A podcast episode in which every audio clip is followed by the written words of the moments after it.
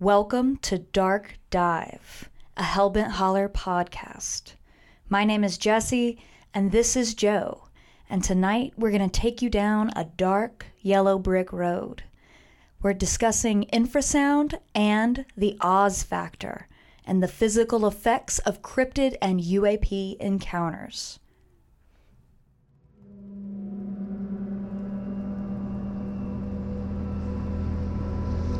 You are listening to Dark Dive.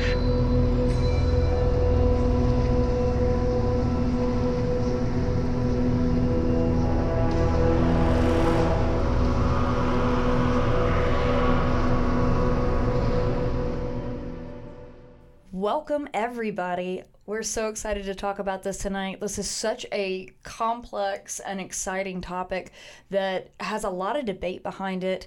Um, a lot of people talk about infrasound and make all of these assumptions about it. So we're here to kind of clear a lot of that up. And we want to really discuss the Oz factor and this strange phenomena that occurs to people after they experience some bout of high strangeness.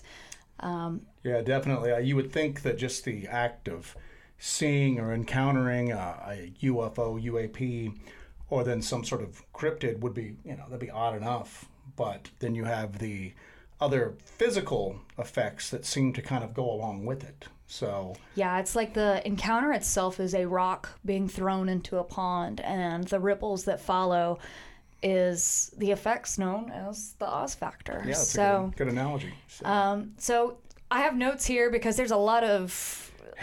there's a lot to it. There's a lot to we all. We want to try to make sure that we follow and we keep this as streamlined as possible because it's so easy just to go off on a tangent and then every single person out there is going to turn off their, their computer going this is this is boring and we so tend to babble at each other yeah. all the time anyway so, so we're going to try to stay follow a, a set direction tonight so let's start with what is the Oz factor? It's it's a term that was coined by ufologist Jenny Randles, um, and it describes the experience of being seemingly transported or isolated into an alternate reality that is in, like really similar to the one that you're used to and the one that you're in, but there's just enough differences that you feel uneasy. Something is not quite right, and it's almost disturbing to the psyche.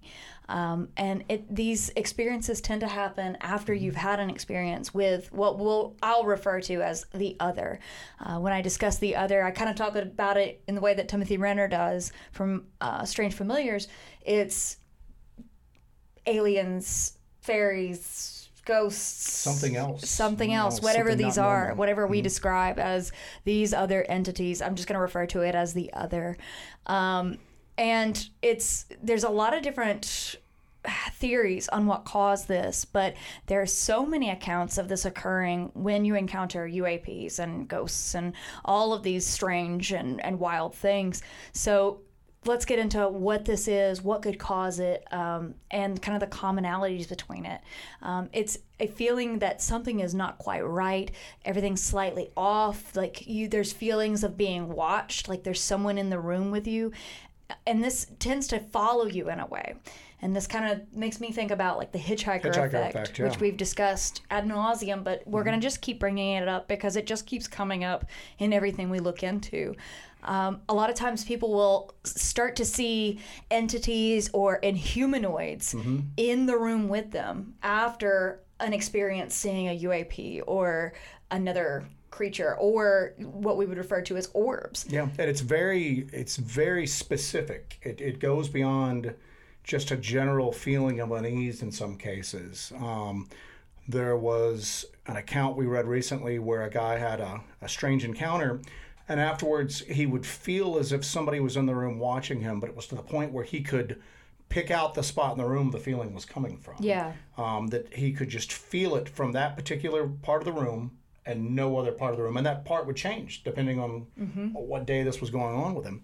Um, he would have feelings when he walked by dark rooms that something was going to come rushing out of the room at him. Yeah. Uh, he had a feeling of not quite um, the night hag that you hear sleep paralysis. He would be asleep, but he would feel that when he closed his eyes, something would be above him, extremely close to his face.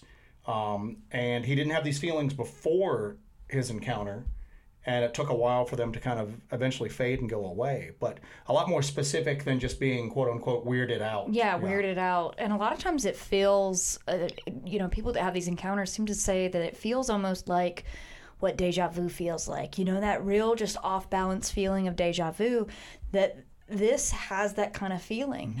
Um, and it, it's not just a phenomenon that follows you or happens as an after effect. A lot of times, the Oz factor comes into play during your encounter.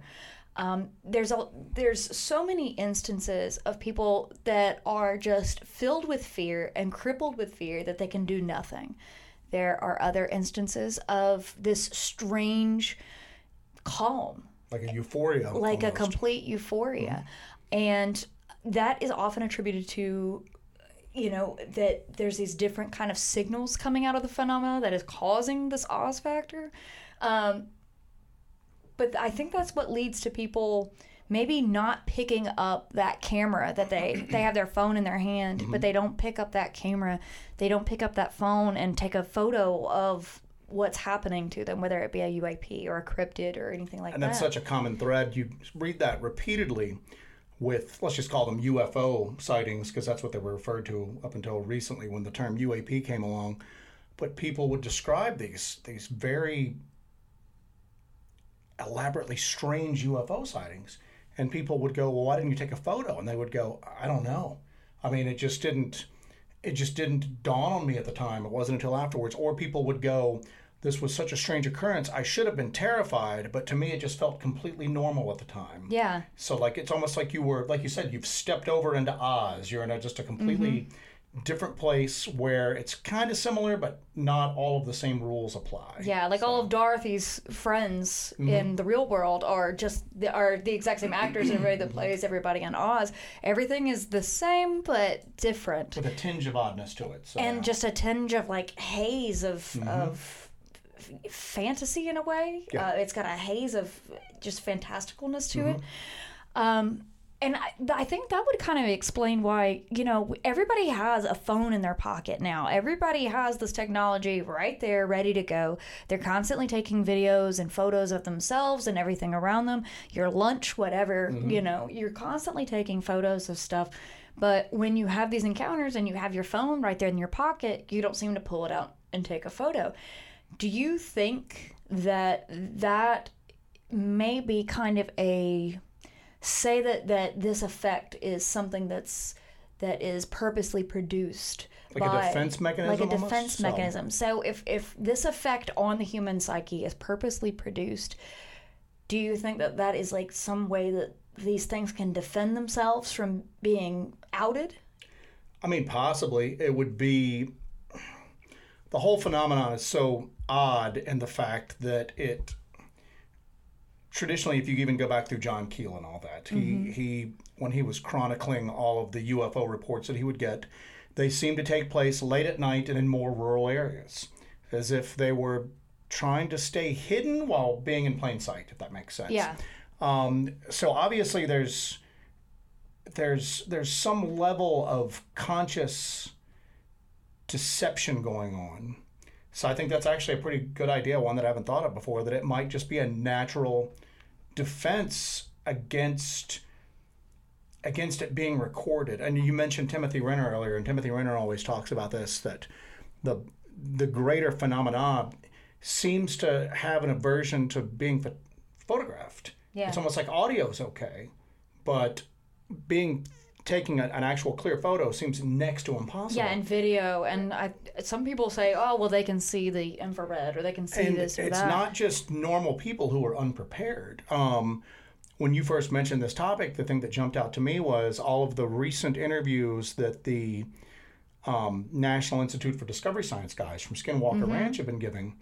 And one of the guys, I think it was Colm Kelleher, uh, talked about how when he and a few other people that either had a scientific or military intelligence background were staking out part of the ranch one night and they saw what they called the dino beaver. Yeah. And that they were all standing there. They had equipment in their hands. They were there specifically to try to document something like this. And all of them just looked at it and watched it walk away. And then afterwards were like, why didn't we make any attempt to film it? He goes, it just didn't seem, it just didn't occur to any of them at the time it's like again they had stepped into a different reality. and for it. it's it's people who are there prepared to do this prepared Yeah. to record this they're they're expecting something with to high go tech equipment that could you have know? captured a pretty decent image of it. these So, are these are highly professional Mm-hmm. people who are ready for whatever may happen especially with all the stories that came out of skinwalker ranch and all the things that people experience you'd think that you would still yourself to it you know well, they Like- were, but that's the But thing. then when it Until happens-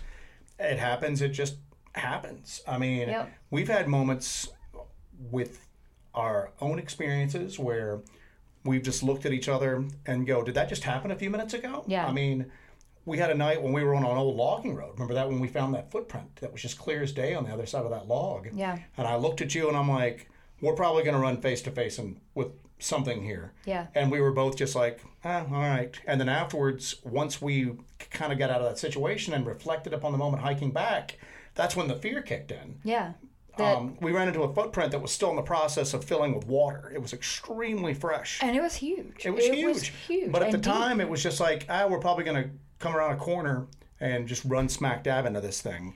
It didn't bother us until we were hiking out a couple hours later. And then we're just like, why were we not more disturbed about that than we were at the time? So. And I think a lot of times, uh, you know, we'll, we'll of course we film our expeditions and everything we do. I think sometimes it comes across even to each other that like we'll see something really really strange or experience something really off the wall, just a real incident of high strangeness. And it's almost like it's oh okay, you know. That's happening again. Yeah, it's like it's not that it's old hat, it, but it seems that way in a way. But it seems like almost like we get home and we're like, oh my god, that happened, right? Yeah, that Mm-hmm. happened, and and it seems like when you're out there and it's going on, you're just like, oh okay, because it's just like you're something's dulled in you, something that to where you're not just going crazy about it, and it's it's and there's no controlling it. There's no coming back and kind of going, oh well, you know, this is what's happening. You are powerless to stop it. And it, it always kicks in for me when I'm telling the story of what happened to us to somebody else later on, and then I'll just stop and go, "Oh, that weird, sounds really right?" crazy." um, yeah, I don't know. I di- it didn't seem wild at the time, but now thinking back on it, yeah, that was that was pretty intense. Yeah. So, Um, there's a lot of risk factors, risk factors, um, things that make you more prone to probably having these experiences. It'd be, you know, uh, an innate subjectability to hypnotism, that your mind is able to be opened to something like that. Um, openness to the other, believing in believing in these entities and knowing that they could well be there so just a general belief, just a general belief strengthen the. if you're a Okay. if you're like an insanely hardcore skeptic that you just absolutely shut yourself down to anything that could possibly penetrate the veil of normalcy then you you're not as i guess easily convinced of this happening because Or is it happening and you're just convincing in- yourself it's not happening? going So, into yeah, like yeah. super denial phase, Yeah. you know? Um, and even if you have illness or a weakened constitution mentally or physically, you're open. You're open to everything at that point.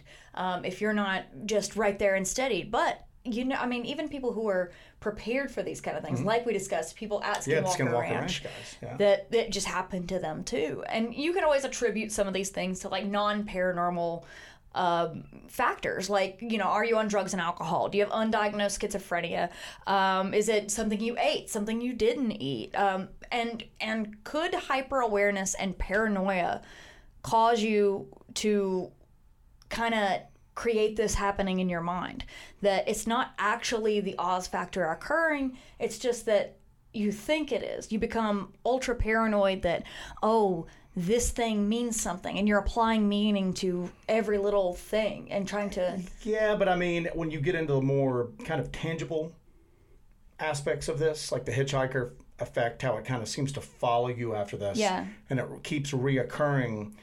I mean, you're probably not staying in that state of mind 24 7 after that. You know what I'm saying? Like if you were, you know, if you had low blood sugar at that moment, that, that's your, your blood sugar is going to balance out. And then if it keeps happening after that, um, and some of this is stuff that it's really difficult to interpret any other way. Um, there was one case, and you might remember it better than I can, but there was a guy who, uh, an earlier UFO researcher, who spoke about this that he was in the li- a library uh, researching UFO sightings in a particular area. Oh yeah, and yeah, he had yeah. a con- he had an interaction with what he described as a man in black who basically was very cordial to him at first and then stood up and started screaming at him in the middle of the library that he was going about this all wrong Mm-hmm.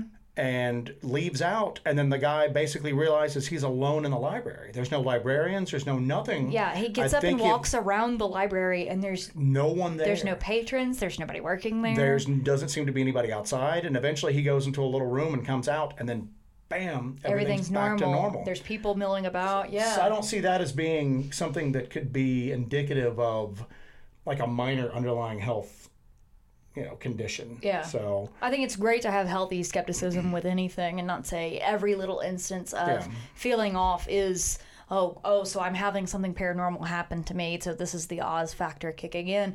There's you know there's sometimes there's a you know a, a normal explanation for why something like this could happen or if you're super paranoid and like ultra mm-hmm. aware and you're totally just constantly concerned about something like this happening then you could probably kind of create that in your mind i think an example of something like that is like gang stalking you know where you start to that's a whole separate episode right there. So where you start to just see that everybody, you know, going down the street, if they look at you, is, you know, watching you and reporting back on you, and it's a gang stalking thing. That's a whole other kettle of fish, though. yeah, but see the you you hear this touched upon nowadays, and it's it's matter of fact, it's probably the biggest focus of the UAP um, conversation right now is these physical effects, kind of like the Oz factor, where you you have this sense of strangeness. Um, and sometimes it lingers with you, and sometimes it's more severe than others. I mean, they're talking now about people that have been permanently injured, had major health issues afterwards, maybe Oh, yeah. even have died as a result of it. And I- I don't see that being caused by a heightened state of paranoia. No. And I that kind of rules out misidentification of of mundane objects. I mean, you don't see your neighbor flying a drone at night and go UFO, and then all of a sudden you start to just have all of this odd stuff happen to you. You start to have like symptoms of like radiation sickness or marks Or- on your body or something like Yeah, that, just because you you, misidentify something as a UNO. Yeah, and you know the Oz factor usually means kind of a, a almost a perceptual change afterwards. You know, where you're seeing, you know, when you're having the, that heightened sense of something else there or someone else there, or you're having extremely realistic but highly strange dreams. Um, I just don't see that following up a misidentification of No, a drone, I don't either. or you saw Venus was a little, you know, extra bright that night, or you saw swamp gas or something, um, and that's what seems to kind of really, kind of, bring forth that some of these people are witnessing things that aren't misidentified. No, ordinary objects, They end up having a, a, a marked like physical effect Mm-hmm. on them, um, and after effects that can be medically like Yeah. you can you can do run tests and see if Mm-hmm. these people have radiation sickness, that they have injuries on their bodies, um, and it's it's so it's tangible. It's not just something mental. It's not just a Yeah, it's a mixture of the two. Yeah. Not, which which is could pretty much describe the UAP. Oh, phenomenon. for sure. Um, they're- Vallée talks about that. That there's like no other kind of phenomenon uh, Mm-hmm. that that has such a mental effect and, and can project into your psyche at such a level. And then there's physical effects as well. Um, Jacques Vallée talks about that. Mm-hmm. Yeah. But so uh, there's a couple of ways that it seems that people open themselves up to these situations. Um, sometimes it's purposefully, sometimes it's through meditation or ritual magic or mind altering practices that seem to open that door. Well, the guy that I mentioned earlier that uh, could pretty much pinpoint where in the room he felt something watching him.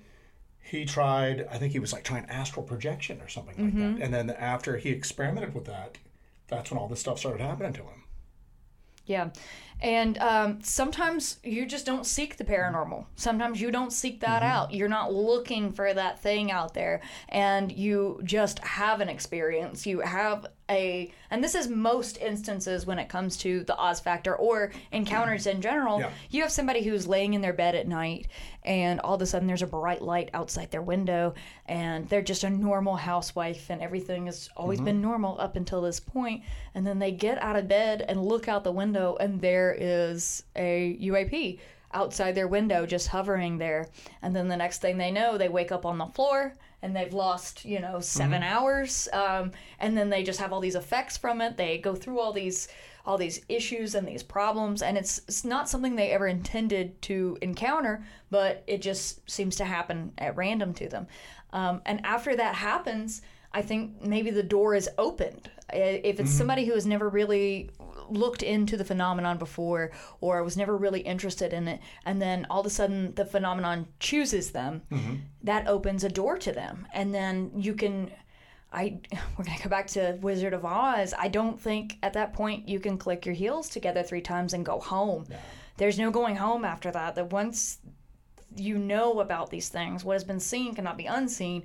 Once you know that they're out there and this stuff can actually happen because you experienced it, then I don't think there is any going back after that. Well, you know, it there's a there's a a real strong similarity between this happening with UAP experiencers and then people who experience or witness cryptid creatures. There's the thought that certain people are marked by the encounter somehow, and that uh, it either makes you more open to it or that the the other, the phenomenon, can recognize that you were marked and will appear to you more often. Yeah. Um, you hear that with you hear that with Sasquatch research, and you hear it with Dogman nowadays too, where people will have um, experiences or sightings, maybe on vacation, a thousand miles from where they live at, and then they go home, and then they start experiencing stuff around their house that they never had before. You know, banging, you know, all the stereotypical stuff. Somebody slapping their side of their house at night, running on their rooftop, um, just certain things like that that just seems to follow them. And if maybe that's not so outside the the realm of possibility if it's a UAP, if it's like an interdimensional craft or whatever, but that kind of rolls out at a big dumb monkey in the woods is Yeah. following you from Wisconsin back home to Florida Yeah. and starting to do all this stuff. So yeah, one of the the train the theories is is that somehow you're marked by the encounter and it's indelible to you, you know, it, but it's blatantly obvious to these entities. Yeah. if that makes sense. So, Yeah, and it, it's it's there's almost when you when you look at it from say like a UAP perspective, there's almost a there's such a high technology aspect to it too because you might have these things you know you know, you know what they call the the small little things that shoot across the sky like the bucky balls? Have you ever had them uh, saw those Yeah, or yeah. seen those before? So there's a theory out there that those could actually be small craft that have technology on board that can actually shoot a beam out and change your perception and almost project something into your brain and cause you to have these visions or see something that's not there or um, it almost like it downloads information into your brain Why does it have to be technology though? Because again, there's that that old trope that any sufficiently advanced technology is going to be indistinguishable from what you would consider magic. The same, the converse is true. yeah any sort of sufficiently strange supernatural stuff, we're going to interpret it as being, you know, extremely high technology at this point. Yeah. Um, I don't think these are like little craft with, you know, gravity drives and you know anything like that. I think there's something that's, and it's odd to say, but there's something that's magical more about metaphysical, maybe not magical, but metaphysical. Um, I think interdimensional is the, Oh, for the sure. best term to do it. The more we look into this, but um, but yeah, like I said, it's it's it's just it's just odd. Well, when it comes to like interdimensionality, you know, it, it seems like when there's experiences of the Oz factor, it's almost like the veil between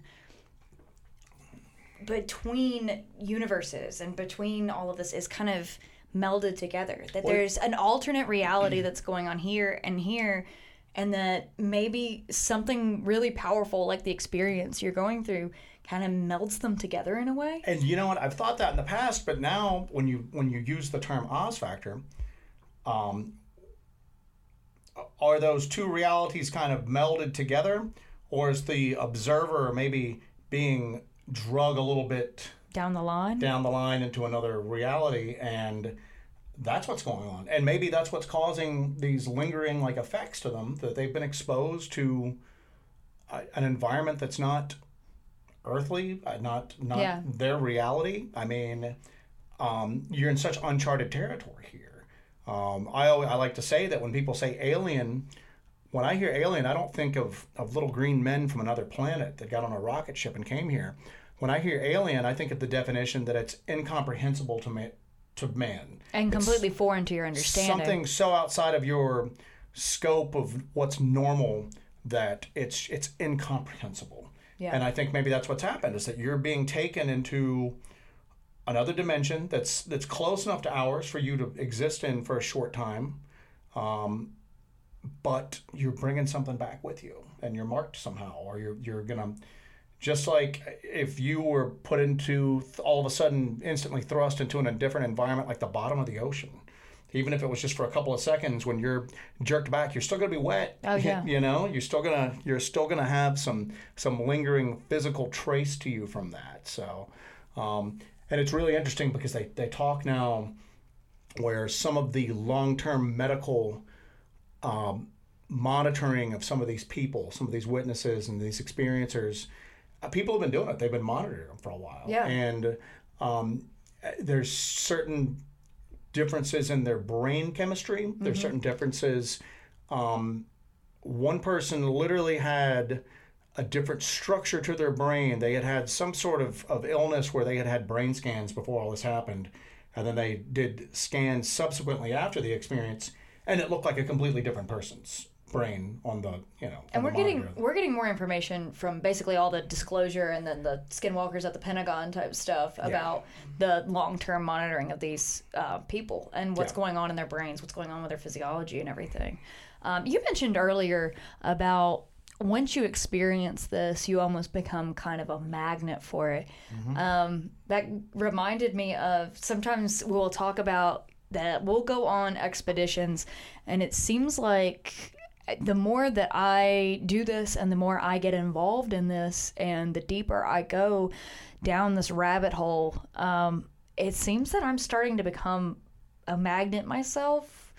Yeah, I'd Um, agree with that. I mean, I can go out solo without you to an area that we've experienced recurring activity, and I don't ever have anything happen. I just walk through the woods and, and nothing happens at all. Um, and then we go together, and it doesn't happen all the time. I mean, we were out this past weekend. Mm-hmm. Yeah, nothing And happened. nothing happened. Yeah. I mean, literally nothing happened at all. Um, except for fighting insects and, and having cicadas drive us crazy. But uh, it's, yeah, I would agree with that. Um, Now, do you think it's because of I, I and I, I and I see it too. I see it. I mean, I don't know the difference because I don't know what what you experience when you're out without me, of course. Um, Nothing. So, No- yeah, nothing. Um, but I just it seems like things keep getting.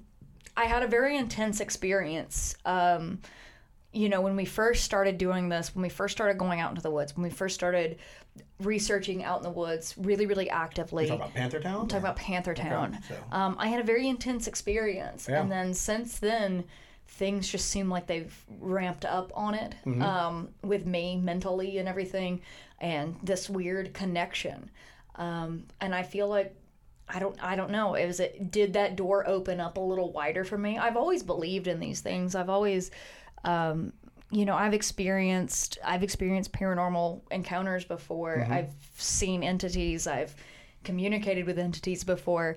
But it seems like after that encounter, Everything ramped, everything got turned up to 11 after everything got really, really intense. Mm-hmm. Um, and it wasn't just encountering um, what I would describe as like ghosts or um, specters of any kind. It started to be more physical. Yeah, Um, yeah. I, I started to experience more encounters with physical things. And I don't want to say cryptids. I don't want to say. Um, you know, I don't want to say extraterrestrials. I don't want to say anything definitive like that. But it seems like we started to experience more physical phenomenon just after that really, really intense experience. Yes, I would agree with you on that. And it, um, it seemed that whatever happened when we were trying to backtrack out and cross that stream, or that we later found that Kit was found dead. Yeah, yeah. Um, and you had that episode or whatever. Um, and I guess we should say that we we have never released a video on this. We weren't really filming at that point. We were the the exploration into the looking into all of this stuff was was pretty much a private thing at that point. We weren't really thinking about putting up a YouTube channel or anything.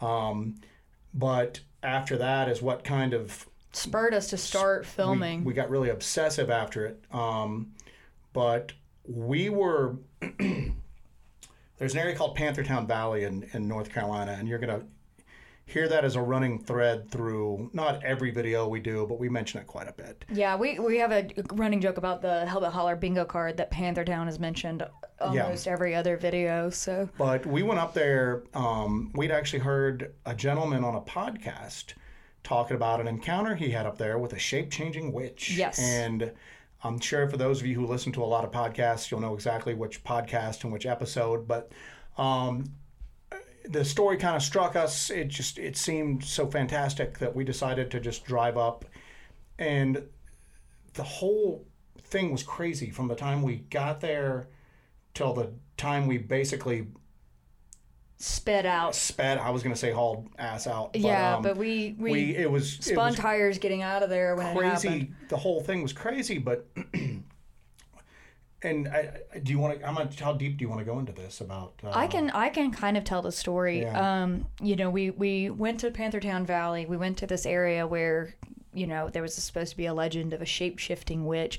And we kind of just went to go check it out. And it was summer, it was really, really hot. Mm-hmm. And we wanted to go on a hike out there. So we find the trail, go out there. Um, we, uh, we attempted to, we went down the wrong road at first.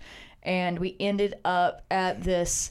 Um, it's sort of like a camp for wayward youth. That wasn't a camp. That was like a freaking prison for wayward youth. Yes, man, it's so. it was like a prison out in the middle of the woods for wayward youth. Yeah, bar- um, tall barbed wire gates, brick buildings with yeah, no windows. And as so. soon as we got onto that property, there's nowhere to turn around, so we had to drive onto the property. Um, somebody comes out and just starts yelling at us that we're not allowed to be here? there. Yeah. Um, and then you know we're like, we're so sorry, we're looking for this, and they're like, you need to turn around and go up, and told, told us which road to go to. So we went mm-hmm. up there. Um, and I'm going to give kind of the short version of it here. I, I talk about the really long version on the don't I think the Don't Turn Around podcast mm-hmm. is when I kind of talk about this for the first time. Um, and um, so we go up to the trail park. Uh, as soon as we got out of the car, it was it was really weird up there. We already very had a, a, very very weird vibe. There's nobody up there.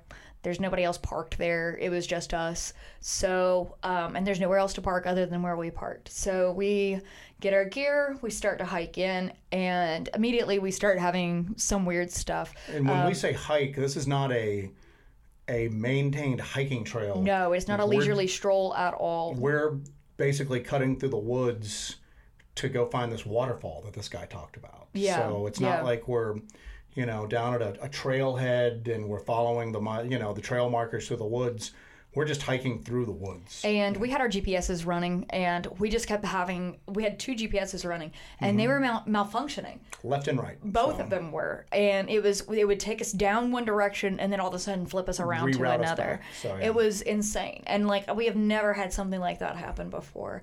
So we hike along, keep going. Um, like I said, this is the short version. Um, there's this wide rushing creek. We cross over it. There's stones to cross over no bridge or anything like that. We just have to hop from stone to stone to stone and get over the creek. We get on the other side, um, get up to a waterfall, take some pictures. Um, start hearing stuff. Start hearing some weird stuff. And oh, we always do this. It was a new moon, of course. So mm-hmm. it was mm-hmm. going to get dark and be super dark.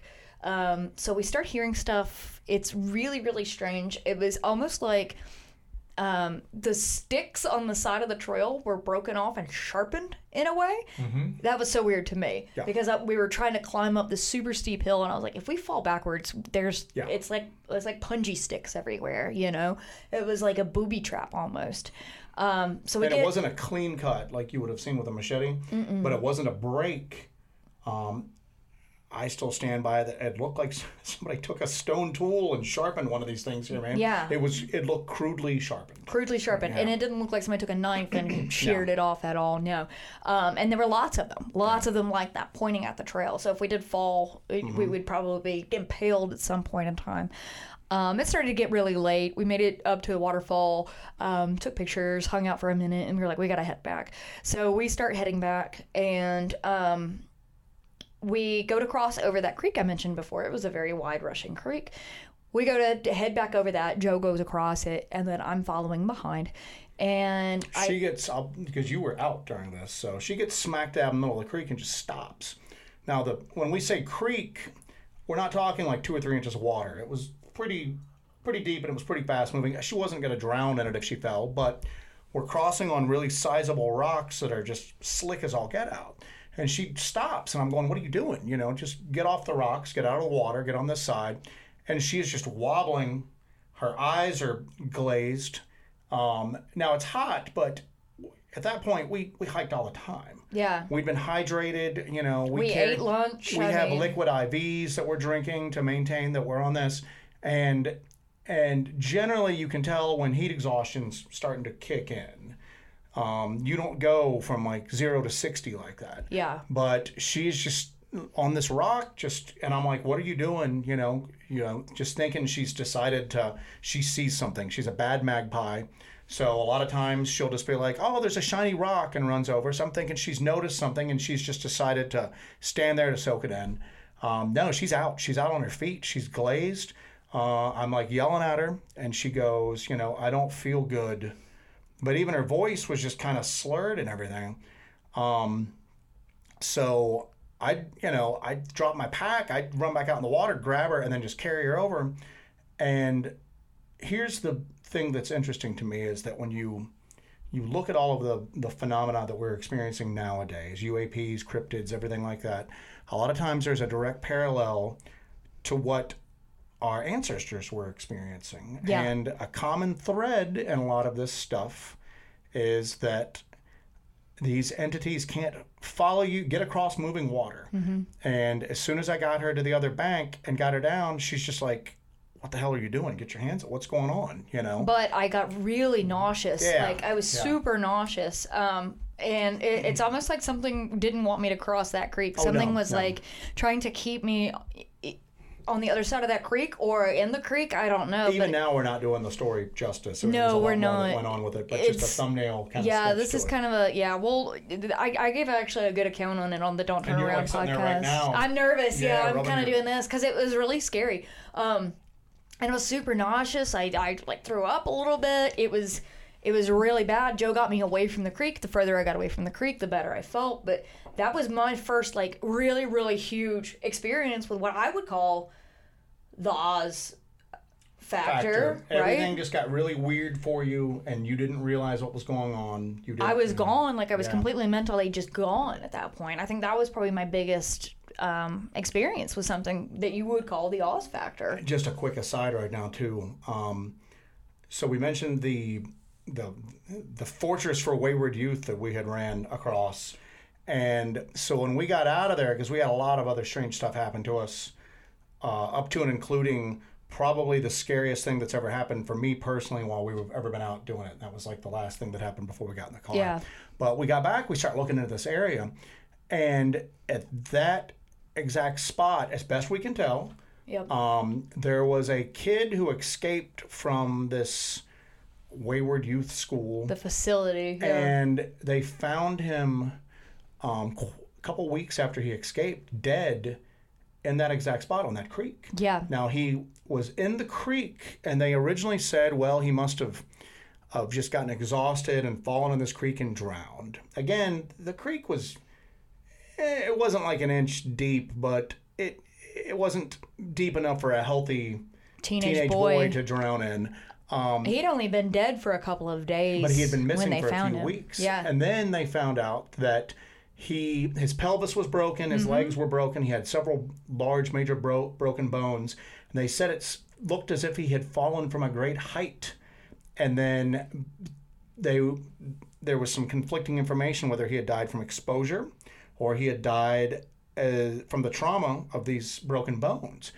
And there was a the the theory that we saw mentioned in one of the papers was that he had climbed a tree to try to figure out which way to go because he was lost, fell out of the tree, broke everything, and died there. But you remember there were no trees to fall out of right there. Not I really. mean, Nothing that you could yeah. like climb up in any kind of way. So, um, so it's as best we can tell, that's the exact same spot that this happened. yeah.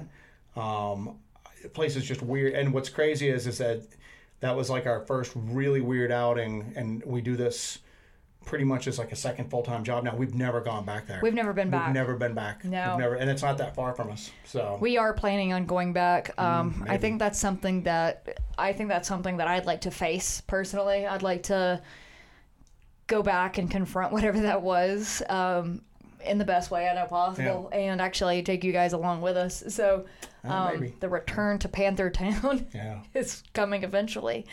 Um, And what's crazy is, is this goes in with the Oz factor too, I guess.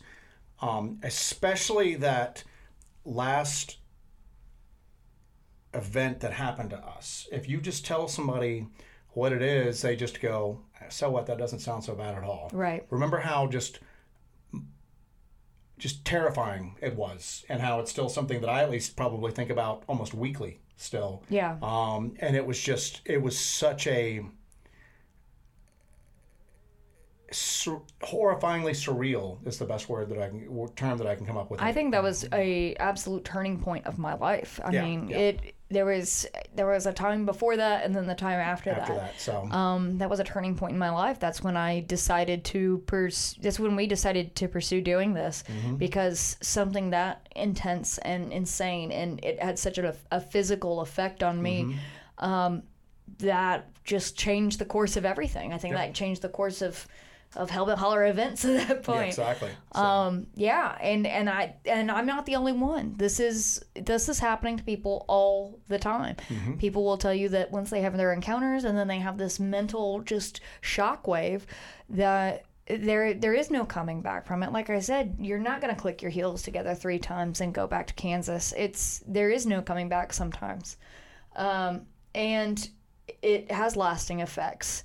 So um, I absolutely believe that the Oz factor is real. I think it's something that absolutely does uh, accompany these encounters. And if it's something that is something controllable by these entities, it's like if these entities have the ability to flip this switch on and off in our psyche. Um, what are the ramifications of that? What does that mean? or is it the, is it a flip? Uh, sorry, a switch that's being flipped in your psyche, or are you experiencing a, a tangible physical change in your environment, or Yeah. a, a change in your brain chemistry, or your, you know, uh, is it is it affecting you?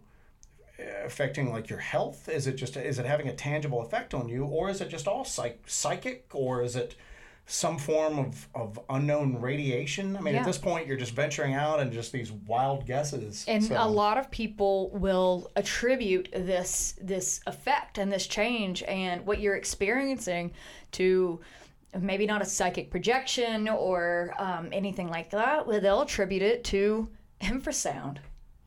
You want to get into infrasound Let's So, get into infrasound, because a lot of people and a lot of people, you know, speculate that Mm-hmm. that is what causes you to have these physical effects. especially with with the physical biological cryptids so Mm-hmm. um, and for those of you watching on video you're going to see me refer to my notes a lot on this because this is a subject that i kind of nerd out about um, and to keep this under four hours long um, i kind of tried to get get this summarized as best as possible because again one of the things we look at is is that the the oz factor seems to be a feeling of you're you're you're almost somewhere else while this is going on.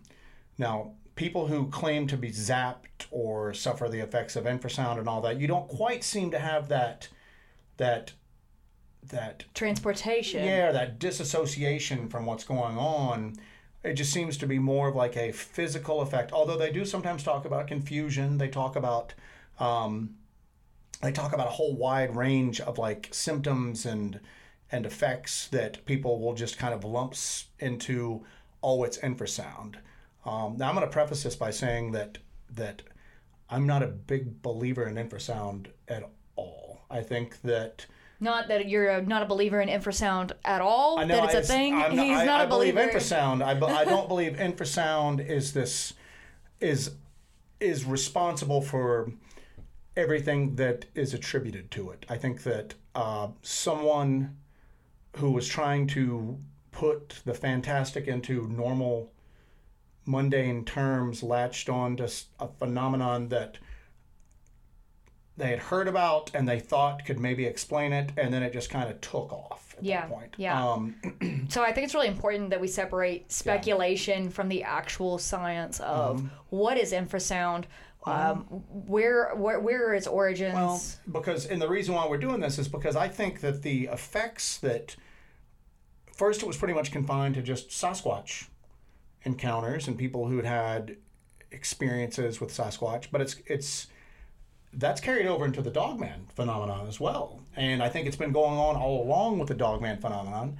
Um, I still stand by the fact that I think that that Dogman has taken off in popularity, especially online, um, and it's certainly raised awareness of it. But I think that the sightings and the experiences have been going on for a long time and to a far greater degree than what people would commonly think. Um, I think a lot of the um, kind of vague Class A Sasquatch sightings. I saw something big and hairy come out of the woods. could easily be a, Dog man. actually a dog man. But what? Who are you going to report it to? Twenty years ago, ten years ago. Yeah. Um, it just Dogman wasn't in the the lexicon of the even the people who believe in this sort of stuff up until fairly recently. But anyway, I, I, I think that the physical effects and the after effects from these from these cryptid encounters have more in common with people who are UFO experiencers. And I don't think that it's just a low frequency sound wave that's hitting somebody and is all of a sudden causing all of these effects. I think that at the end of the day, um, you're we're going to find out if we ever find anything out at all that there's not that much difference in having a Bigfoot or a Dogman encounter and having an experience with a UAP or a UFO. I just don't think there's that much. There's I've got a feeling there's going to be a lot more similarities than differences when it, There's just so many everything's said and done. commonalities right now. I mean, you and I, we Yeah. discussed UAP phenomenon and the Dogman Uh-huh. phenomenon together. We had an episode on that. Um, you know, you'll see people will claim to see UAPs and then claim to see Bigfoot, and so there's just so much crossover. So I think, yeah, Yeah. you're absolutely. But even right. when those those sightings or those experiences happen separately, you have a, a Bigfoot or a Dogman encounter without a UAP, or vice versa, UAP with no other associate like cryptid sighting. Um, I just the the effects, the physical effects, I think are more similar than a lot of people possibly commonly understand and i think that the cause of those effects is a lot more similar than what people think um, when you get down to it all right so let's back up a little bit infrasound is everybody hears that term but but what is it so infrasound is basically just sound waves that are under 20 hertz it's right below the range of common human hearing okay, um, it's it's a sound wave. It's a mechanical wave. It needs a medium to transmit through. It can't transmit a vacuum like an electromagnetic wave. Um, a mechanical wave is a sound wave. It's a it's you mentioned earlier that rock that's thrown into a lake and then the ripples that go out. Um, it's it needs something to travel through. So a sound wave, just like you're hearing my voice and Jessi's voice right now, um, and it's somewhere within the range of human hearing. Again, infrasound, it's right below it. It's from 20 hertz on down to next to no hertz, basically. Um, and I, one of the things that we deal with sometimes is is that the more we've done this, the less we see a possibility that these things are just a natural monkey running around in the woods or a natural canine that's somehow evolved in an odd way.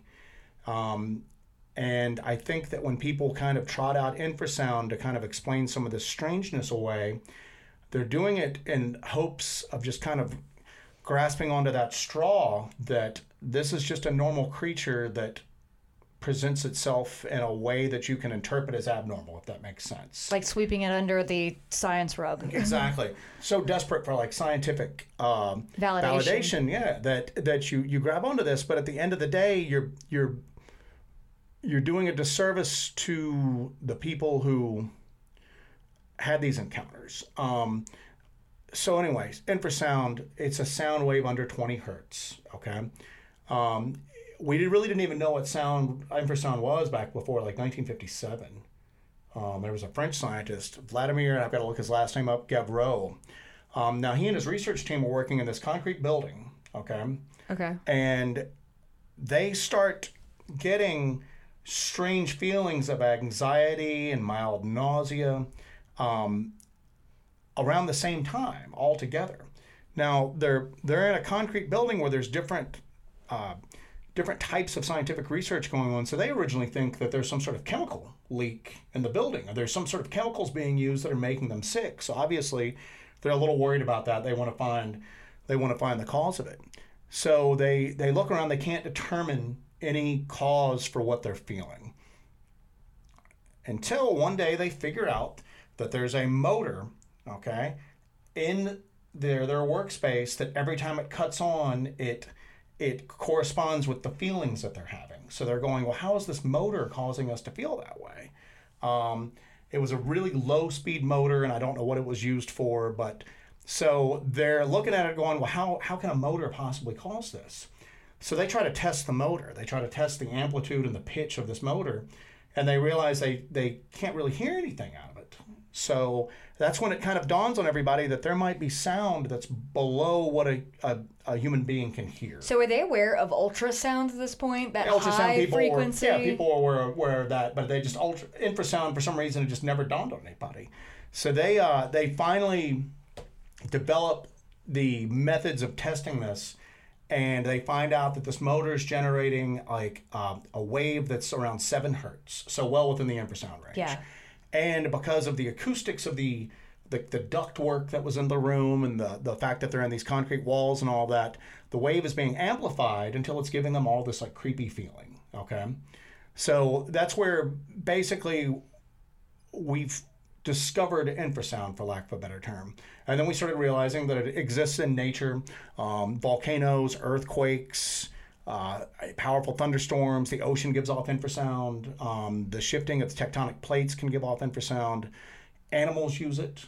And that's where you get that tie in with Bigfoot a lot of times because that's everybody's kind of, you know, that's everybody's connection they like to make. Well, Yeah, you know, yeah. whales make it, elephants make it Tigers. tigers, everything like that. So, um, and it's it's odd because you you start to kind of we we realize it's there, but there's not a lot of experimentation or not a lot of study that goes on for it. So. But like what it can do to you, right? Yeah, yeah, it's, if it can do anything at all. yeah, it's it's there's more study nowadays for it because one of the there's man-made things that give off infrasound as well, and one of those uh, is turbines and windmills.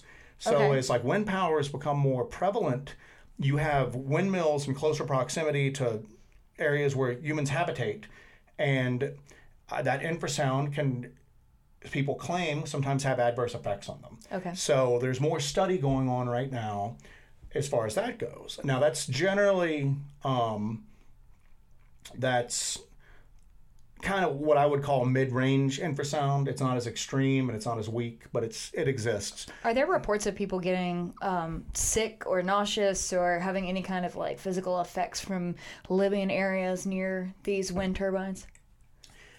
Yes, and I'll get to that, but it hasn't been proven and it's been Okay. studied pretty extensively. And that's part of the reason why they have studied it to the degree that they have.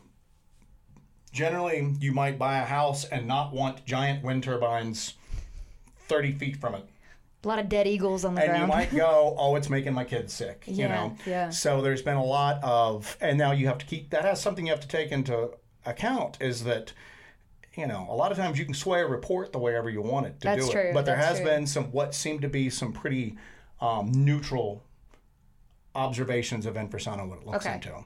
So how does it get tied into like Sasquatch and like the paranormal in general? Is well, it gets tied into the paranormal first. 1998, there's a guy named Vic Tandy, and he's an engineer, and he's a lecturer in a uh, British college. Um, I know when I say engineer, I- I don't know what sort of engineer he was that you don't really see much. Uh, I think he was just a general, like maybe electrical engineer, but he was actually uh, lecturing with like legal terms. So it wasn't like he was really immersed in science at that point. Um, but he did do scientific research, a lot of computer engineering and everything like that for the college. So he had a little workspace that he would work into. Now, he was already a member of the Society for Psychical Research over there. So he was already kind of predisposed towards believing in the weird. all right? Okay. So when he's working in his little workspace here at the college at night, he'll sometimes catch a gray blob out of the corner of his eye. So he's thinking, I mean, he's in the society, he's thinking the place is haunted. He keeps having feelings of just vague dread and anxiety and all of that. So he starts thinking that the place has a ghost in it. So this guy's a fencer. So as the story goes, one night he has his fencing foil in kind of a clamp, almost like a vice, by the handle. The blade's extended out, and he's polishing the blade. So everybody knows what a fencing foil looks like. It's this mm-hmm. long, narrow piece of metal. He realized the blade was vibrating, and there was no apparent source as to why this should vibrate.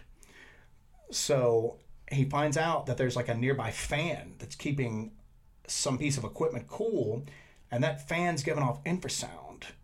It's giving off about 18 hertz, mm-hmm. and that 18 hertz is making the blade resonate, supposedly. Okay.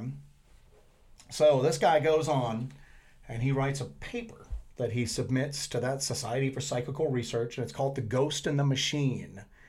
And he conjectured, that's the key word, he not even really hypothesized, he conjectured that that 18 hertz was making his eyeballs resonate. And that resonation was causing him to hallucinate that gray blob.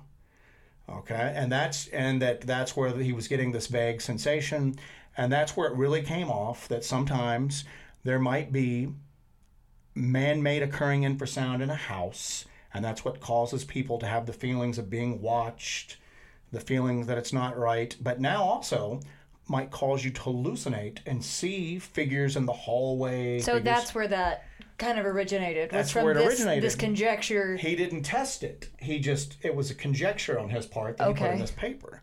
And that paper became important and a lot of people kind of latched onto it because a lot of skeptics they obviously want to dis it's hard to disprove some of this stuff.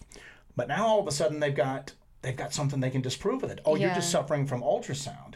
Well, I saw a guy in 18th century garb walk down my hallway. No, no, it's ultrasound. You've got somewhere in Infrasound? here. I'm sorry, yeah, infrasound. You've got somewhere in here giving off infrasound, and it's causing causing your eyeballs to resonate. And That's so crazy. That's it's it's just that another instance of of you you, you are your own reference, I guess, in a way, because you have so many people that'll.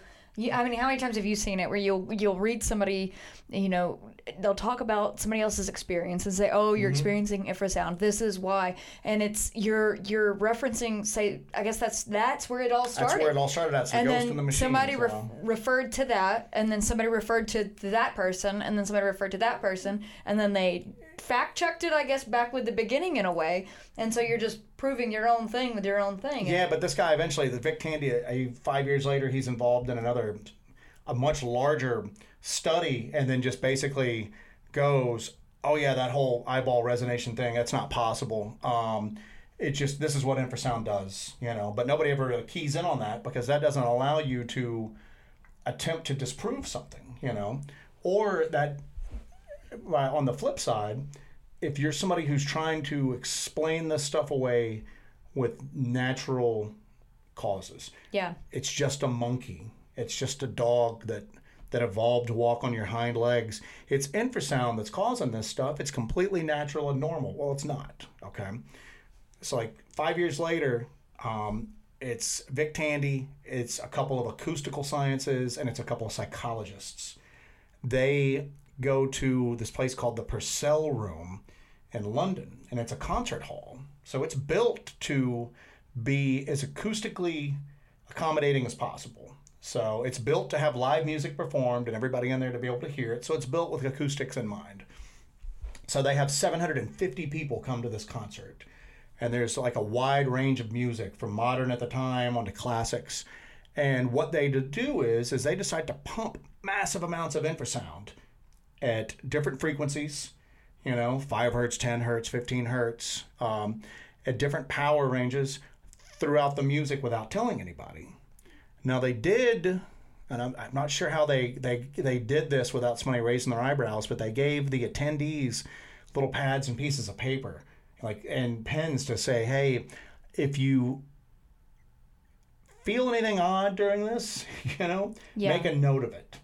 So what happened is out of the 750 people, 22% of them it reported experiencing sadness, anxiety, um, emotional effects at the exact same time that this infrasound was being Mm-hmm. But w- did anybody have any like physical effects None as a all. result None of it? None at all. Okay. And they were far, and the infrasound. That's a pretty big sample size of people. And And it was being pumped in in greater variety and greater power than what he experienced when he was writing that paper, "The Ghost in the Machine." So, so and not even not every single person. Twenty two percent is it's sizable, but not even a majority of them felt it. you Right. know? So and it was just kind of minor psychological effects, nothing um, physical. more emotional than anything else. You know what I'm saying? So, um, so, and what's crazy is, is that they would feel, they would feel anxiety. Some people reported chills, but even then that was just more, not like a physical sensation of being cold. It was just more like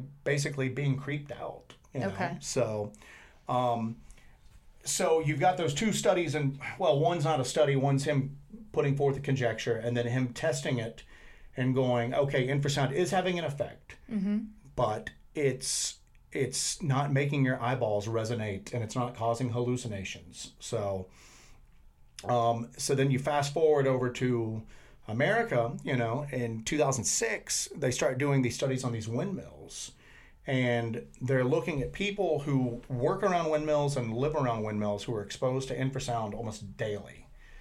And they come up with the same thing. They go, these people are experiencing irritability, fatigue, maybe some minor headaches, um, that they just uh, stress. Uh, sometimes they just, and I guess maybe the feelings of irritability and all that could translate over into that feeling of being watched, possibly. You know, maybe they're the same thing. Um, now, you do have to be fair and you have to, to realize that one of the things they came away with during the study is is that the symptoms that did occur seem to increase more rapidly with higher sound pressure of infrasound. Okay okay. then it happened, and uh, that's a little difficult to kind of explain. But uh, if you're hearing a high pitched noise and I ramp the volume up, well, obviously it's going to hurt more the higher the volume goes.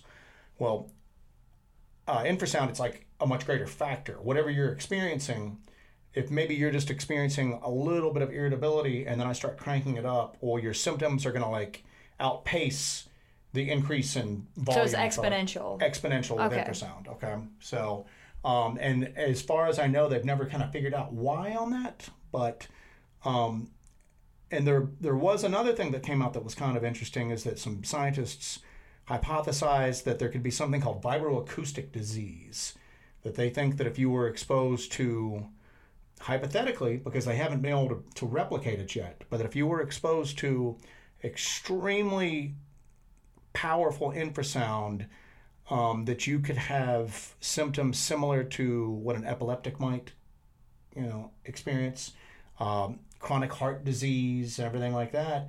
And they, they talk about that being a possibility, and then it doesn't really go anywhere. You know what Okay. I'm saying? So because with the levels that they're able to generate up, they just don't see it happening, but they think it could be a possibility with really high levels. Okay, so they uh, so they do that. So that's a that's a pretty you know you've got an organization looking at it, several different scientists with different disciplines, um, but then you take it even further and you look at what the U.S. government looked at on it, and that's another thing where a lot of like like false information kind of comes from. Um, you always hear about like sonic weapons and everything like that, and but that's usually really high frequencies that cause pain. Yeah. You know, um, right after 9/11, they actually the Pentagon looked into trying to develop a weapon based on infrasound because they'd heard all the same stories. You know, oh, it'll make you faint. It'll make you uncontrollably nauseous. Um, so they they get with some they get with the guy who's like the top uh, sonic weapon expert in the country, and I got to look at. It's Jurgen Altmann. And he basically is quoted as saying, A lot has been written about the effects of infrasound from supposed tests, and a lot of that is flatly wrong. And he basically tells them that infrasound, he's never been able to find any evidence of it causing nausea, vomiting, or loss of consciousness. Mm-hmm. And if you look at a lot of these Bigfoot encounters where people claim they were hit with it, that's what people claim happened. I mean, Thom Powell, a Bigfoot researcher, says that he got hit with something, he got really dizzy, and then he basically just lost consciousness and woke up three hours later. Um, but the guy whose job and with a great deal of education, he's looking into this, he's saying that he can't find anything like that. Now, he, he makes another comment too that not only is there no evidence of it happening, but due to the nature of the low frequency waves with infrasound, it's difficult to direct. He goes, so you really couldn't do a direct weapon with So it. it spreads out. Exactly. So how does that how does that when you have these people in a group, four, five, six, whatever, and somebody goes, Bill was zapped last night, but the rest of us were fine. Um, if it's infrasound, like you're claiming, if your monkey is generating infrasound, how is your monkey directing it when that's supposedly physically impossible? Yeah. It's not a natural monkey anymore, is it? No, so, definitely not. It's not a, a a ape that runs around bending the laws of physics and Well, science. there, you know what? There might be, but it's not a it's not a natural no, it's not natural a- monkey then, is it? So when your monkey, when your natural monkey can do supernatural things, your monkey's not natural anymore. Take that, apers. Take that. Um, and the other thing, so you've got that ghost in the machine, and then the other thing that people latch onto is that there was a, a test that NASA did, and everything that we're saying here, if you want to take the time. Uh, you can find all of this referenced online. I mean, we're not going to include links to this in the show notes unless you really want to. That's a lot of typing. But NASA wanted to see what, because the, the rocket engines really put out a lot of low frequency waves and low frequency sounds. They wanted to make sure that it wasn't going to have a negative effect on the astronauts when they were in rocket launches. So they do a, a lot of testing. I mean, it's NASA and they're, you know, it's rocket scientists. Rocket scientists doing rocket scientist stuff. They're doing a lot of testing. And they came up with the same thing that everybody else has come up with that, you know, that air, air, it's a really inefficient medium for these low frequency waves to transmit through from the transducer, whatever's giving them off, to a human body. Yeah. Um, Now, they did find that when the astronauts were strapped into their chairs and they had a physical medium for these vibrations to go through, um, they had all sorts of stuff. Okay, so you've got a physical medium that these can kind of transfer through and travel through. Um, what about if you're in an area that has like a high concentration of granite? Oh, that's a good point. Um, Yeah. So you have like a really, physical really, medium for really solid through. physical medium. And what do we always travel through. find and what do we always hear about? Um, granite Granite. fields. Yeah, Um, granite. So, especially in all right everybody get ready to take your shot uh, in missing 411 david Yeah. Paulides. um, that's one of the things is is in these granite fields people experience these psychological changes and people go missing all the time in there well, the, the psychological changes that NASA witnessed the test subjects experience um, was like a loss of coordination. Their speech would slur. They would have difficulty, not only difficulty concentrating, they would just basically blank out on their feet. Extreme nausea, okay, the type that's referred to in a lot of these Bigfoot things where I just start throwing up uncontrollably. Mm-hmm. The, the key thing in this, and I've never found a a a, a full description of what they're talking about, but they talk about visual disturbances that the astronauts, when they were subject to these vibrations through their chairs, they would have visual disturbances. I take that as hallucinations. A visual disturbance is they're not saying that they were having visual issues, like they were having they were going blind. yeah what is a yeah, i was about to say what is a what is a visual disturbance Exactly. is that a, a blurring of vision or are I you don't think so. seeing george washington in a rowboat dis- you know visual disturbance is kind of an odd way. It seems like they would say blurring of vision or Yeah, okay. blurry vision. Um, but visual disturbances, to me, that means that maybe they were actually had. That's maybe when the eyeballs were resonating like that guy was talking about. And you're Um, having disturbing visuals at that point. yeah, and they would have difficulty in communicating. They would even if even if physically they were okay, they couldn't they couldn't form a coherent thought to communicate at all. Um, and to me, that sounds a lot more like the zapping that you hear about with Sasquatch encounters, and even even dogman, possibly dogman stuff now. Um, and what's funny about all this is is that people always kind of cling to this, going, "Well, NASA proved that infra-. no, NASA didn't prove that. NASA proved that infrasound can't do these things, but contact with a physical medium that's transmitting these vibrations can." And you can even find old message boards, like oh, such a thing exists. These acoustic message boards with acoustic professionals that are on there, and there's guys on there There's a forum for everything. everything. There's guys on there that you can find old posts from them that took place during these experiments because people will come on there going, "Tell me about the brown note," or "Tell me about this," and people will be like It's like, always about the brown. "It's always about the brown note." Um, and they will go, "Hey, I took place in this," and then they'll kind of take them through exactly what I just told you. Um, and on that subject of the brown note, I mean, even MythBusters, like back in around the 2005, around the same I time. remember that episode. Yeah, yeah. They took like a speaker bank and pumped so much. I mean, those guys were not known for subtlety, you know. Yeah. And I mean, they they did something like 155 decibels, like at nine hertz, so a pretty powerful amount of infrasound. And the people basically said that they had they felt a little anxious, which could have been caused from having to stand in front of a giant speaker bank, you Yeah. know, and that they felt a little short of breath. And people were going, well, these things were causing such a disturbance in the air that might have literally had an effect on your lungs. Yeah. So But there was no evacuation of the bowels. there was no there was no brown note to be found. They couldn't they couldn't even with all that power on infrasound, um, they couldn't they couldn't replicate anything physical like these people are claiming to have happen. Um, the other weird thing that you always hear trotted out is people go, and I got to refer to my notes because I want to get this quote verbatim.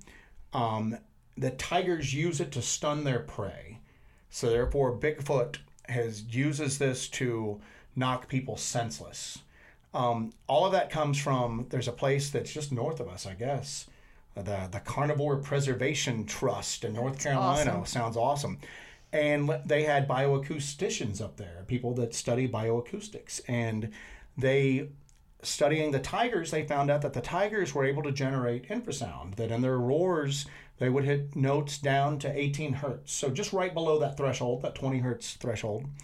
Um, so where you get this tiger thing at is is back in 2000 uh, there was an article that came out and the lady i got to refer to her name elizabeth von muggenthaler um, she was a bioacoustician and she said although untested we suspect that this is caused by low frequencies and this was in reference to the fear that's generated by a lion's roar Well, wouldn't I? I think that the fear of a lion or a tiger being there would probably generate account for that fear do you know what I'm generate a lot of fear. I don't um, think you need to grasp at low frequency sound waves when the tiger's right in front of you for you to roar. I don't think. Yeah, yeah. I But think she said although the tiger unt- itself is scary enough. so right? again, this was conjecture. Although untested, we suspect that this is caused by low frequencies. This feeling of like paralyzing fear. Um, so people just latched onto that, and now it's almost like it's almost like Gospel. common common knowledge. The tigers can, you know, can can freeze you with their infrasound. Well, elephants use the elephant's a larger creature with a more power behind it to vocalize. The, Yeah. the infrasound that elephants use travel hundreds of miles. You don't hear about villages or villagers who live in proximity to elephants all being frozen solid in place by their infrasound. yeah, This was something that they just kind of set off the cuff and it became gospel, like you said. Mm-hmm. So um, now, whenever you hear infrasound discussed, it's about how they use it to communicate, not hunt. So that's changed. So the scientific community is now kind of shifting how they're looking at, and biologists are kind of shifting how they're looking at infrasound when it comes to actual known animals um, from a suspicion that they use it to now they're kind of testing and now it's it seems that they use it as a form of communication rather than a like a, a hunting Well, they know they use it as a form of communication, but it's just like after that little comment although untested, it's never really been mentioned again. Now you see it referred to Yeah. in recent articles, but it all goes back to that one comment, and you can't ever find anything where someone did a clinical test going, here's the tiger, here's its roar, here's the infrasound we tested, here's a subject, could you move? No, I couldn't move at all. I was frozen in place. Um, and now, like I said, but you still hear that reference to this day. So- it's, it's just taken that it's a thing and nobody has tested it and nobody can prove it, but everybody knows it's true. So So I think when it comes to you know when it comes to cryptids or all this paranormal, I think we ought to test it. We're going to test it. So we are going to test it. because I we might be wrong and there might be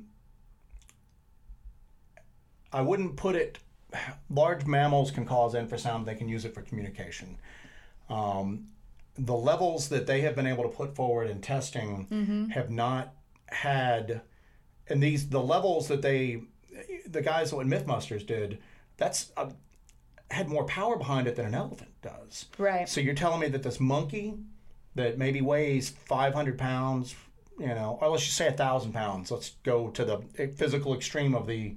It's a big monkey, but that it's able to generate higher levels of infrasound than an elephant. Or let's, let's take it another step further. Um, marine biologists are on whales all the time, and whales use infrasound. Um, water is a better transmitter short distance than that. I mean, why are there not marine biologi- biologists just floating up to the surface like Or talking talking about talking about the effects of Yeah, the infrasound exactly. on them. And they might be out there. I just haven't been able to find them, and I Yeah. I look pretty obsessively over it. But um, I know that in um, what was that thing we watched recently? We watched um, Night of Terror with Jack Osbourne. He was on there. He, they discussed infrasound on that. yeah, but they had a microphone that only goes down to 20 hertz. Infrasound's below 20 hertz. yeah, so they're they're like, oh, well, this I don't know what measures. they, were- they were, and then they played it, and you could hear it. And Remember, they played the yeah, background, and you could I was like, hear well, a it's supposed to be infrasound. How are you recording infrasound here? Well, that's what happens. I mean, there's there's people that will talk about how they experience infrasound and it drained their equipment. I, I believe you that something's draining your equipment. But I, I mean, infrasound. it wasn't infrasound. It That's wasn't- not how infrasound or sound any a sound wave doesn't really drain your your equipment. That's not how it works. Now there's something else going on, but it's not infrasound that's doing it. But Yeah. that's the thing is that infrasound's just kind of come that catch-all thing for people who don't want to admit how weird it is to explain away the weirdness because they go, "Oh, it happens in nature." Yeah, it happens in nature absolutely, but none of this happens in nature. You know what I'm saying? Mm-hmm. You know, you don't have tigers causing hallucinations or causing people to faint. Um, you don't have uh, you don't have earthquakes go on and everybody within the range of that infrasound just keel over, you Yeah. know, and start puking. Um, it just doesn't happen that way. It's just that we've got to get to the point where, you know, so much of this stuff you can't prove or verify, but some of it you can. And this is something like you talked about that we're, we're our plan is is that we've uh, been able to source some equipment that people actually use to test for infrasound, and we're going to test for it in the field in some of these areas where supposedly it happens at.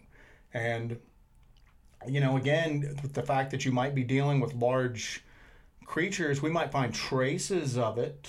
You know, I don't. Ex- and who knows? Maybe I'll come back on. I'm not gonna. You're not gonna believe this. We found massive spikes of infrasound out there. Yeah. And then we both dropped and started getting sick. I mean, but we we're gonna have the ability to to measure it and record it. Um, it's you can't just use a microphone that you get off Amazon that goes down to 20 hertz because that doesn't have the and just say this records infrasound. uh, what looked like happened is they put a, a regular microphone up to some sort of of of uh, sound like software like um, epidemic not epidemic uh, audacity that and then they just had a spectrograph running Yeah. um, but the equipment is it's closer in nature almost to a seismograph mm-hmm. um, you're measuring uh, the pressure waves of it within that that again we're kind of nerding out but within that frequency range but i think it goes to about 0.015 hertz up to the 20 hertz and then it just cuts off after that so it won't measure anything above 20 hertz So spoiler alert: the uh, the equipment is currently being built. yeah to- so we'll have that before too long Yeah. Um, I, I think what's really important with the work that we do is that we are not the kind of people that want to subscribe to one camp or the other when it comes to trying to rationalize or explain or understand. I don't even want to explain or rationalize anything. I want to just have a further understanding of all of this phenomenon, or at least get a few more puzzle pieces here. Um, but I think it's really important the work that we do that we don't go into one camp or the other. That this is all a supernatural, um, just just complete. I guess everybody would call it the woo or whatever.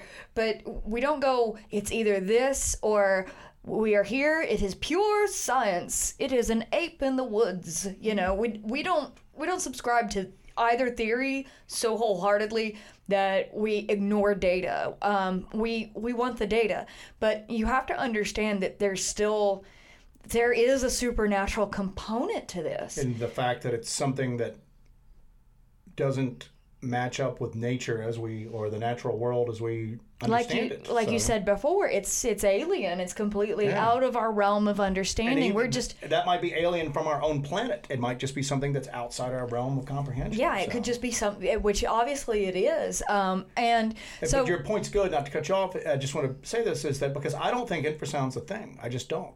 Um, our friend Bart Nunley thinks it, it's psychically based. You think that there's something more metaphysical possibly going on, or whatever. Um, I'll tell you. I mean, honestly, if you, my guess is my instincts are telling me that the closest thing that you could come up to is is existential dread of some sort, where you are just maybe even you're not conscious of it, or you're not aware of it on a conscious level, but you have been exposed to something that's just so beyond our reality that it has an effect on you. And whether that's just because of, you could tie that into some form of radiation, um, psychic links, some sort of like something that we would consider magic or whatever. I just think that you were exposed to something briefly that is just so alien to you that it causes your body to.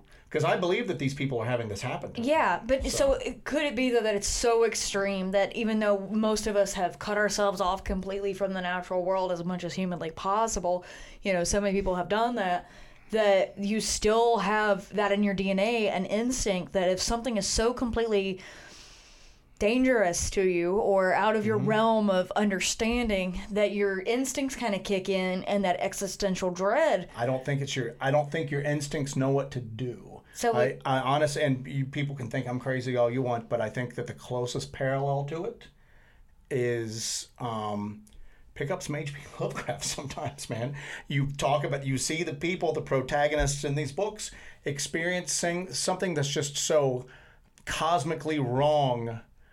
And when I say wrong, maybe not wrong as in evil, but cosmically different that you, our monkey brains can't comprehend it and we have a physical like a possum dropping. You know what i'm saying? Not that that's a defense mechanism but our bodies just betray us at that moment. And um, our minds betray us at that moment. And maybe there's a little sliver of it left and we carry it with us. And it sounds weird but again like i said i'm not i'm not betting the, the farm on it. I mean, we're going to test for infrasound, and maybe we're going to come back and go, all right, we're back to the drawing board. Um, we're not we're not saying we're 100% right on something, but I'm just saying if you to me if you look at the totality of the accounts and what we do know about the physical world and how this doesn't match up to it, um, and what I think that we all kind of are starting to guess about the UAP phenomenon and the Dogman and Sasquatch phenomena, that it's it's it's cosmic horror, man. It's Cosmic horror. Yeah, it's it's it's. Well it's- on that note yeah, but anyway, we're gonna we're gonna have this infrasound testing equipment, and it's Yeah. not gonna be. It's we're gonna take it. We're gonna test it out in a couple spots that have have very compelling accounts of people suffering what they thought was infrasound, and we'll find Yeah. out. And then maybe we come back and we go. There is infrasound. We don't know how it's possible. Obviously, what we thought we knew about it's incorrect, and now we got to go back and start from square one again. Yep. So- Well, that's what you do when you get new data. That's Yeah. what you do when you find something out and you get just more little pinpoints on the map. Is that you you evolve your hypothesis. You take new information into into it and you you realize that you can't sit in one camp or the other you can't just stick with what you've thought forever and not evolve what you think this is if you're given new information that's like the most important thing you can do is is look into these things. You have the sum of human knowledge right at your fingertips. right at your fingertips and you know everybody. that's the thing that I always go back to with people and their claims of what infrasound is doing. Um, they already had they're already stuck on the idea that these are just normal biological creatures, yeah. And they cherry picked out what they thought was a a natural occurrence because they think that tigers can paralyze their prey and they think that infrasound can cause hallucinations well, I saw this thing disappear. Oh, just hit you with infrasound and, and made your eyeballs resonate. And um, they they they cherry pick these unverified comments that support their position, and then they ignore verified information. Um, it may not be complete information, but at least what's there is verified. Uh, and they ignore that because it, it basically tells them that if all right if this happened to you, it's not infrasound, it's something far stranger.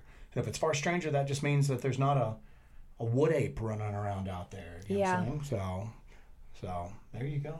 all right well thank you guys so much for joining us for, For the this three people that are still listening at this point, so for this cosmic horror of data Yeah, that man. we've heard. Um, yeah, I, I'm really excited about this infrasound equipment coming in. Yeah. Um, we've been planning on this for a long time. Um, you know us, we always have some kind of new experiment under our sleeves. and they've had a, a variation of this because they people use it for what we talked about today. They they use it on elephant preserves. yeah. and they use it for areas who were testing for new windmill facilities. But we needed it a little bit different. We needed it that could be taken into the field, Yes. uh, wouldn't be dependent upon the we we can't luggle around the power supply. So there had to be some variations to it um, to be useful for what we need to use it for. So um, oh, those Hellbent Holler kids are at it again. So All right, guys, thank you so much for joining us. We really appreciate you being a part of the Dark Dive and Hellbent Holler family. Uh, make sure that you like, share, and subscribe to the channel. We've got some new investigations coming up, so you don't have to watch us sit behind this table forever.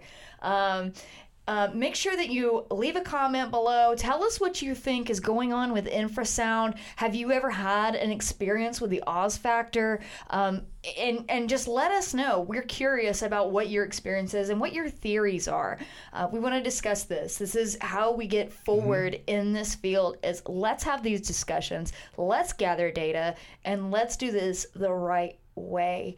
Um, a little housekeeping on upcoming events. I am speaking at Wild and Weird Con. Um, I'm doing the night hike before that Friday before, so it's October 14th and 15th.